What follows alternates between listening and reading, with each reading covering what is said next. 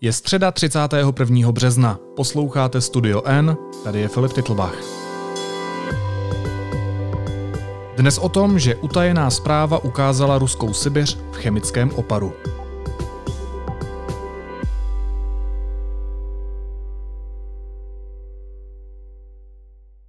Míst, kde můžete dýchat čistý vzduch a plavat v průzračné vodě, už na Sibiři mnoho nezůstalo. O tom, že patří tamní průmyslová centra vystavěná v dobách bolševické industrializace k největším znečišťovatelům na planetě, se ví už dávno. Přesto se teď ruští akademici na svém posledním zasedání rozhodli, že nové údaje nezveřejní. Jenže utajená zpráva přece jenom unikla. Budu o ní mluvit s reportérkou Petrou Procházkovou. Ahoj Petro. Ahoj Filipe. Co nového se z té zprávy můžeme dočíst, pakliže je tam něco nového? No, to je právě na tom to nejzajímavější, protože nového skoro nic. E, ta zpráva pouze konstatuje to, co se tak nějak tuší už několik desetiletí, že Sibiř, kromě toho, že to je krásný kus světa, tak je to také výjimečně znečištěné eh, území, eh, kde je opravdu v některých místech až jaksi s podivem, že tam lidé dokáží přežít. A to všechno v té zprávě je jaksi vyjádřeno spíš daty a čísly než dojmy. Je to zpráva opravdu vědecká, akademická, která má být podkladem k nějakým řešením. A to, jak na tom, které město na Sibiři špatně je, to z toho jde krásně vyčíst, ale nelze říct, že by to bylo nějaké šokující a překvapující, protože eh, to jsme vlastně všechno věděli. No a teď ta zásadní otázka, když jsme to všechno věděli a tahle čísla vlastně jenom potvrzují to, že tahle část světa patří k největším špindírám eh, na planetě, tak proč se ty informace tajily? To je na tom vlastně až takové tragikomické. Eh, stejně jako u nás, tak v Rusku se na podzim konají parlamentní volby a vše, co se nyní v Rusku odehrává, tak se tak nějak eh, odehrává už v rámci jakési předvolební kampaně nebo předehry k předvolební kampani. A eh, tam vznikl videozáznam se schůze akademiků, když se o té zprávě jednalo. Já jsem se dlouho tak nepobavila u něčeho tak suchého, jako byl eh, ten audiozáznam. Bohužel my jsme ho nemohli do, té, do toho článku dát, protože třeba si ho někdo i v ruštině by si ho rád poslechl, ale on byl záhy smazán, já jsem vlastně vlastně se k němu dostala jenom díky svým ruským kolegům a z YouTube, kde, kde byl původně tady zveřejněn, byl smazán. A to je, já nevím, jestli si četl ruskou klasickou literaturu, třeba Gogola, no prostě takové ty, takové ty povídky o těch různých úřednících eh, staroruských, tak toto velmi připomínalo. Prostě ti akademici, vědci se usnesli na tom, že vlastně není třeba občany teď před těmi volbami tak znepokojovat a znervozňovat a stále jim opakovat, v jak strašně špatném žijí prostředí, že bude lepší, když se jim to vlastně neřekne. Eh, protože kdo když to nevíš, tak tě to nebolí.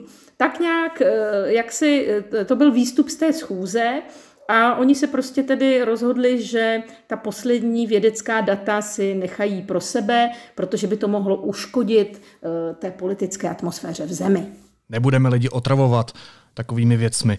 Chápu teda, že to má tyhle ty vnitropolitické konsekvence, ale zajímalo by mě, jestli by to nemohlo mít třeba i větší politické dopady. To znamená, že by se do toho mohly vložit třeba jiné státy nebo mezinárodní organizace a vytvářet na Vladimíra Putina tuhle formu tlaku. Eh, ta postava Vladimíra, eh, Vladimiroviče Putina v této souvislosti je velmi zajímavá, protože on sám eh, Sibiř miluje, on je přívrženec jaksi ekologie a zdravého životního prostředí, zdravého životního stylu, on nepije, nekouří, vyhazuje odpadky tam, kam se má, možná dokonce i třídí, nevím, miluje zvířátka, jezdí na Sibiř se dívat na sibirské tygry a podobně. Takže on je vlastně demonstrativním ekologem. Ale když jde tady o tu jeho milovanou Sibiř a týká se to těch velikánských znečišťovatelů, což jsou obrovské podniky, ještě vlastně pozůstatky toho velkého sovětského industriálního světa, eh, tak eh, on tam dává přednost dobrým vztahům s těmi oligarchy, kteří to všechno vlastní a mají z toho obrovské zisky, před jaksi tou ekologií. A na tu tvoji otázku víš, jako třeba Greenpeace jsou velmi aktivní už, už strašně dávno, ještě od 90. let, oni jako vytváří veliký tlak, ale i další organizace. Ostatně největší demonstrace v Rusku eh, nejsou kvůli eh, třeba politickým vězňům nebo panu Navalném, ale kvůli skládkám třeba. To je velké jako protestní hnutí v Rusku, kvůli skládkám. To, to lidi opravdu štve.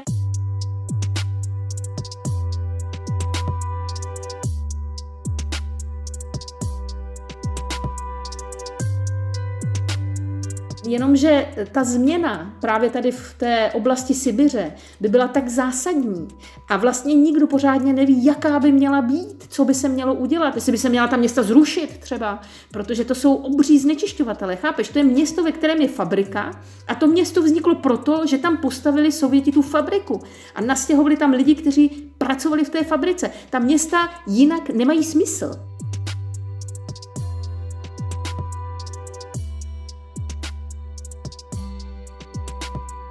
Celé to vlastně eh, překopat, zrušit, ty lidi eh, někam přestěhovat, protože jinak tam nemají pracovní příležitost a z čeho by tam žili. Eh, to je prostě obrovský, to by byl obrovský, bych řekla, zásah do života vlastně té Sibiře jako takové. Já si to nedokážu moc dobře představit, co by se rychle mělo udělat, aby se ta situace rychle zlepšila. Ale kdo jiný by to měl udělat než Vladimír Putin, který tu Sibiř má tak strašně rád? Víš, eh, ono, on to měl udělat už dávno, eh, protože takové ty radikální změny, které by přivedly rychle k nějakému zlepšení, prostě možné nejsou. On už je u moci ovšem od roku 2000 a dnes máme tedy rok 2021 a Sibiř je znečištěná už 50 let, eh, takže on pokud je takovým milovníkem ptáků a zvířat, Eh, kteři, kterým se tam žije stejně tak špatně jako těm lidem, tak jistě už v době, kdy nastoupil do funkce, tak mohl začít s nějakým velkým programem, který by po desítky let vedl ke zlepšení té situace. Ale on neudělal vůbec nic takového. Eh, dělal pouze takové ty demonstrativní akce, jako že se nechal převlíknout eh, za ptáka a letěl na takovém rogalu v čele hejna ptáků, aby ukázal, jak si svůj vztah k přírodě. Ale to, že tam jsou prostě obrovské podniky, které výjimečným způsobem znečišťují to životní prostředí, s tím se příliš, s tím se příliš nepohlo. Takže to si myslím, že je ta zásadní chyba a to je to, co mu i obyvatelé Sibiře kladou za vinu. A co je to za podniky? Kdo je dneska tím největším znečišťovatelem na Sibiři? Eh, jsou to poměrně eh, takové ty velké podniky, jako je Rusal, ruský aluminiový závod, nebo Nornickel, eh, který nedávno jaksi vešel i v povědomí světové veřejnosti ekologické tím, že vlastně způsobil obrovskou ekologickou havárii na části Sibiře, když mu tam praskla nějaká strašně stará nádrž a opravdu obrovské množství ropy vyteklo do místních řek. Eh, takže za to dostali obrovskou pokutu, ale když se podíváš na zisky té firmy vůči té pokutě, hm, až za to tak nebolí. Je to asi jako ty, kdyby si dostal 200 eh, korun pokuty za to, že si přecházel mimo přechod třeba, jo. Eh, takže a to, to jsou lidé jako pan Deripaska, jiní, kteří patří do takového širšího týmu, Vladimíra Putina, eh, který eh, se opírá vlastně o oligarchy, o ruskou oligarchii a on si je nemůže příliš znepřátelit. Samozřejmě je tam tlak na to, aby i tyto podniky, například Nornickel má obrovský ekologický program, ale pořád mají ty peníze a zisky přednost před tou přírodou a ta Sibiř potřebuje rychlý zásah, rychlé zastavení těch, té špinavé výroby v Kemerovské oblasti, kde se každým rokem zvyšuje těžba uhlí. Vždyť to vidíš i u nás, že e, Evropa odchází od těžby uhlí, protože si uvědomuje, že jak těžba, tak vlastně to pálení toho uhlí je prostě problematické. Ne, na Sibiři tam se těží víc a víc. E, lidé tam letos poukazovali na to, že mají opět úplně černý sníh, e, že se tam už nedá žít, ale opět byla na příští roky ta těžba uhlí zvýšena. Takže v tomto směru Rusko nejde tím správným směrem. Petro, ty jsi byla na Sibiři, že ano? Já jsem byla na Sibiři mnohokrát v různých místech, ona je Sibiř strašně veliká Eh, takže je velký rozdíl, jestli jedeš do Vorkuty, kterou, to je moje oblíbené město, v takové té západní části Sibiře, na severu, na většině zmrzlé půdě, eh, kam se nedá dojet po zemi většinu roku, musíš tam letět, protože tam nevede žádná silnice. A nebo jestli jsi ve Vladivostoku, což je výstavní eh, azijské velkoměsto, kde máš pocit, že vlastně jsi trošku spíš v Japonsku než v Rusku. Sibiř je hrozně rozmanitá. Jo? To není prostě placka většině zmrzlé půdy, je to na severu opravdu ta arktická část, prostě zmrzlá půda, kde je tedy v zimě opravdu velikánská zima. Ostatně na Sibiři jsou i místa, která mají rekordy, rekordy v té mínusové teplotě. Pak je tam ale Jižní Sibiř, eh, kde je zase takové to typicky kontinentální podnebí, že v létě je tam plus 50 a v zimě minus 40. No a pak je tam strašně moc komárů a ty jsou teda všude. Ty jsou i na severu, i na jihu, i na západě, i na východě. A kdyby se měla popsat ty průmyslové oblasti, tak jak vypadají? Můžeme si je představit třeba jako, nevím, České Ostravsko, Sokolovsko, Mostecko, nebo je to úplně jiné prostředí?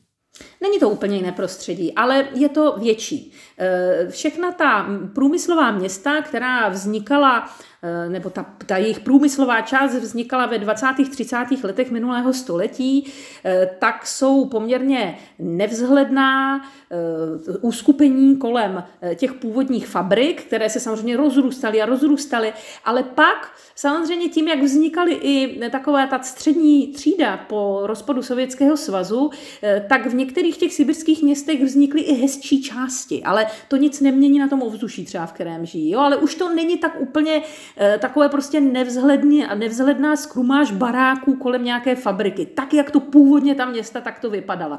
A ještě v 90. letech, když já jsem třeba přijela do Krasnojarska, tak mi to připadalo, že to opravdu ošklivé město, že bych tam rozhodně žít nechtěla, bylo to takové šedivé, e, začouzené. Tam se například vyhlašuje velmi často, říká se tomu e, režim černého nebe.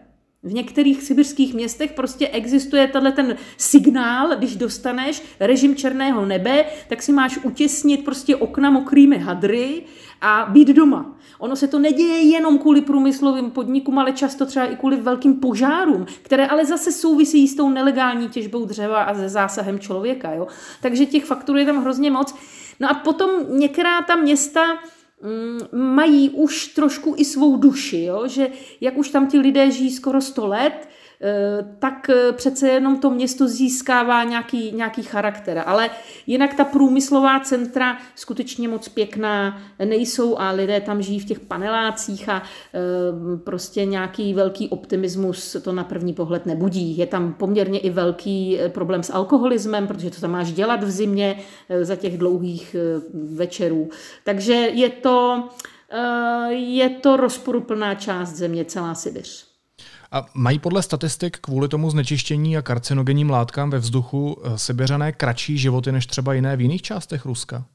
Eh, existují na to různé výzkumy eh, v různých městech. Eh, je už dokázáno, že například právě v Kemerovské oblasti se rodí více dětí s nějakými s typickými, různými typickými vrozenými dětskými vadami. V Krasnojarsku nedávno byl takový, jako, mm, takový, tam zrušilo veřejnost to, že se tam začalo nebo narodilo pár dětí také s těžkými vrozenými vadami a lékaři začali poukazovat na to, že to skutečně je trend. Dokonce tam vznikla taková krásná socha budoucí matky s velkým břichem v takovém skafandru příšerném. Na mě to teda působí eh, dost depresivně. Takže ano, eh, výskyt rakoviny například, to když se podíváš na ty tabulky, tak jednoznačně eh, ta velká sibirská centra právě tam, kde, se, kde je ta chemická výroba, tak tam také, také dominuje.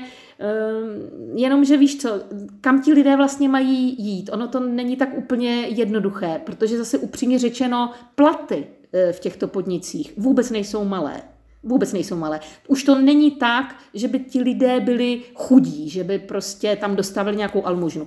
Oni se z nich stali poměrně, eh, poměrně slušně, jaksi materiálně zajištění eh, lidé a odejít někam jinam je pro ně velice složité. No a existuje alespoň nějaká naděje, že se tam ta ekologická situace zlepší, protože ono to celou dobu zní, že to je takový jako status quo a že se s tím nedá moc hnout. Asi nějaká malá naděje existuje, protože například v Tomsku, eh, což není úplně nejčistší město na světě, se přece jenom za posledních 20 let eh, různými opatřeními ta situace, eh, co se týče čistoty ovzduší, protože tam je ještě pak voda a půdy, ale hodně se tady dívá na to ovzduší, protože podle lékařů právě ta, to ovzduší má ten nejrychlejší vliv na zdraví, zdraví člověka, tak tam se trošku zlepšuje. A zdá se, že přece jenom hodně i záleží na těch místních administrativách. A e, že vlastně to je politický problém, protože kdyby v Rusku probíhaly normální demokratické volby i na té komunální úrovni, tak by si třeba ti lidé volili i někoho, kdo má nějaký ekologický program. Pokud ale i Tyto volby ovládá strana Jednotné Rusko, řízená centrálně z Moskvy, která má úplně jiné zájmy, než aby byla jaksi na Sibiři, aby byly čisté řeky, eh, tak pak ta, ta, ta ekologická část toho programu prostě nehraje takovou roli, jo? protože největší roli hraje to, že tě podporují v Moskvě a pak ty volby vyhraješ. A myslím si, že kdyby opravdu si lidé mohli vybrat, tak by daleko větší důraz byl kladen na to, jaký ten, jakou člověk má vizi s tím tvým městem, které je znečištěné, a že by k nějakému zlepšení dojít, eh, dojít mohlo. Jo? Ale víš co, eh, Sibiř samozřejmě nejsou jen tato znečištěná města, pak jsou tam obrovská, obrovské plochy, kde nebydlí nikdo a pak jsou tam ještě také vesničky, které jsou odříznuté od světa. Takže celý ten komplexní plán na rozvoj Sibiře eh, by vyžadoval, bych řekla, velkou, velký vizionářský talent a vlastně takové rozmyšlení se, co s tímhle neobyčejným kusem světa dál. Ty jsi říkala, že Rusové spíš než za Navalného půjdou demonstrovat za ekologii, že je to věc, která prakticky spojuje úplně všechny. To znamená, že ta poptávka v populaci je. Jak to, že se to nepropisuje víc do té velké politiky, do těch zájmů lidí? Eh, určitě poptávka je, protože za posledních deset let úplně největší demonstrace byly demonstrace takzvané skládkové. Eh, to demonstrovali lidé, kde eh, se jim snažili postavit obrovské skládky a právě z těch velkých měst tam svážet odpady. Jo? Třeba to se dělo i v evropské části, ale týká se to i Sibiře. A částečně ta občanská hnutí měla úspěch. Eh, třeba i zabránila tomu, nebo prostě tam museli dát jiné technologie lepší. Eh, na toto přece jenom mm, i ta Moskva eh, slyší lépe než na nějaké politické požadavky. Takže ano, já si myslím, že ta občanská hnutí, která mají v programu výhradně ekologii, tak nejsou tak mocí pronásledována a mají jistou šanci. Proč to jde tak strašně pomalu? Protože ty změny by musely být hodně jaksi velké a dlouhodobé a na to nestačí jenom to občanské hnutí. Ty potřebuješ ještě tu místní administrativu a zatím s ní bojuješ, ale ty s ní potřebuješ spolupracovat. A obecně v Rusku, jak je veliké a takové těžkopádné, tak jakákoliv změna, byť sebe menší, tam trvá asi tak 17krát déle než u nás. Jo? Protože představ si to jako takový moloch, který se kutálí a aby ho zastavil a namířil jiným směrem je strašně obtížné. Proto nám se zdá, že to trvá jako dlouho a že se nic neděje, ale řekla bych, že přece jenom v této oblasti se e, něco málo děje. Určitě ta situace je lepší, než když to srovnáme třeba e, s těmi pokroky ve svobodě slova, médií a tak dále. To je zajímavý. Existují nějaký jiný města, a teď myslím celosvětově, uh, která jsou na tom z hlediska ekologie a znečištění ještě hůř než ta Sibiř? Eh, no určitě. Ono totiž, eh, ty zprávy o tom, které město je zrovna nej, největším tím špindírou, to se docela mění. Krasnojarsk se například ocitnul na té přední příčce několikrát, pak zase kousek spadnul, ale jinak velkými konkurenty jsou města v Indii a samozřejmě v Číně. Takže tady ten pás eh, poměrně velkých znečišťovatelů, ty tak jako mezi sebou soupeří, občas právě se tam vyhoupne nějaké to sibirské město, ale pak ho předhoní, já nevím, třeba Šanghaj, jako se objevuje na těch předních příčkách a jak říkám, hodně i, hodně i indických měst, takže není v tom Sibiř sama. To znamená, že se zase bavíme o obrovských kolosech, se kterými je strašně těžké hnout. Eh, je to tak, eh, přece jenom asi v té Evropě i když taky se nám tady zdá, že všechno dlouho trvá, tak přece jenom uh, jsme v tomto o něco, o něco dál, i, i například s tím, s tím uhlím, to je takové opravdu typické, kdyby si někdy nevěděl, co dělat o dovolené, tak si zajít do Kemerovské oblasti a odstneš se tam v Československu z 70. let na Ostravsku nebo prostě tamhle na Mostecku, kde se kvůli těžbám lidí stěhovali kostely, eh, tě, kde se kvůli těžbě uhlí stěhovaly celé vesnice.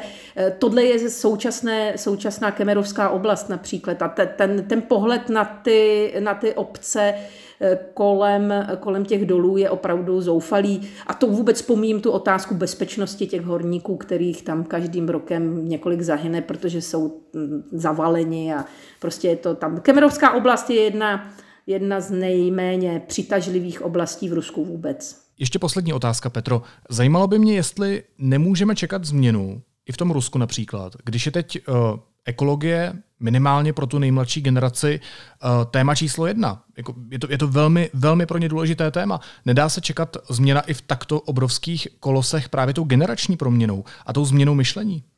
Eh, já myslím, že vlastně trošku jo. I proto, že eh, pan prezident Putin se, jak říkám, staví do, toho, do té role toho hlavního ekologa, ale je zase tlačen svým, eh, svým týmem oligarchů, kterým jde o více než o ptáky o ty peníze. Je to souboj prostě peněz, eh, s nějakou ekologickou vizí. A možná skutečně, jak budou přicházet ty mladší generace, vlastně i do té vládní strany jednotné Rusko, tak je možné, že se tam sem tam objeví někdo, kdo bude na to víc slyšet. Ale peníze jsou také mocné lákadlo, stejně mocné jako čisté řeky a myslím si, že to bude ještě boj, ale ty první vlašťovky, když jsme u těch ptáků, tak ty první vlašťovky jsou, protože právě třeba ten Nor, eh, Nornickel, eh, ten obrovský, eh, obrovská prostě korporace, kdysi opravdu obrovský znečišťovatel Sibiře, tak vkládá poměrně velké prostředky do nových technologií, které by měly zabránit tomu znečišťování. Oni jsou to strašně veliké peníze, takže se do toho nikomu nechce z těch Eh, majitelů těch, eh, těch továren, ale eh, myslím si, že k tomu budou pomaličku, pomaličku tlačeni a že se to pomalu zlepšovat bude. Říká reportérka deníku N Petra Procházková. Petro, moc ti děkuji za rozhovor a měj se moc hezky. Ahoj. Hezký den, Filipe. A teď už jsou na řadě zprávy, které by vás dneska neměly minout. Z brutalistního domu v pražských Dejvicích chce Rusko vybudovat nový pravoslavný kostel. Projekt bedlivě sledují české spravodajské služby. Kvůli podobnému projektu museli francouzské tajné služby rozmístit rušičky v Paříži. Evropská komise poslala Polsko k unijnímu soudu kvůli reformě justice v zemi. Žádá, aby soud vydal předběžná opatření ještě před konečným rozhodnutím ve sporu. Festival Colors of Ostrava se ani letos neuskuteční. Organizátoři ho kvůli pandemii covidu odložili na příští rok. Informovali o tom na Facebooku. Schoda na novém volebním systému se přiblížila. Ústavně právní výbor sněmovny doporučil variantu, kterou navrhl šéf sněmovny Vondráček se 14 kraji a automatickým rozdělením mandátů ve druhém skrutíniu. To chtěla i opozice. Vodafone dnes jako první z tuzemských operátorů vypne svou mobilní síť 3G. Změna se ale nedotkne 99% ze 4 milionů jeho zákazníků, protože využívají moderní přístroje a SIM karty, které fungují na rychlejší síti LTE. A Česká pošta od dubna zdraží o 5 korun doporučená a cená psaní a poštovní poukázky.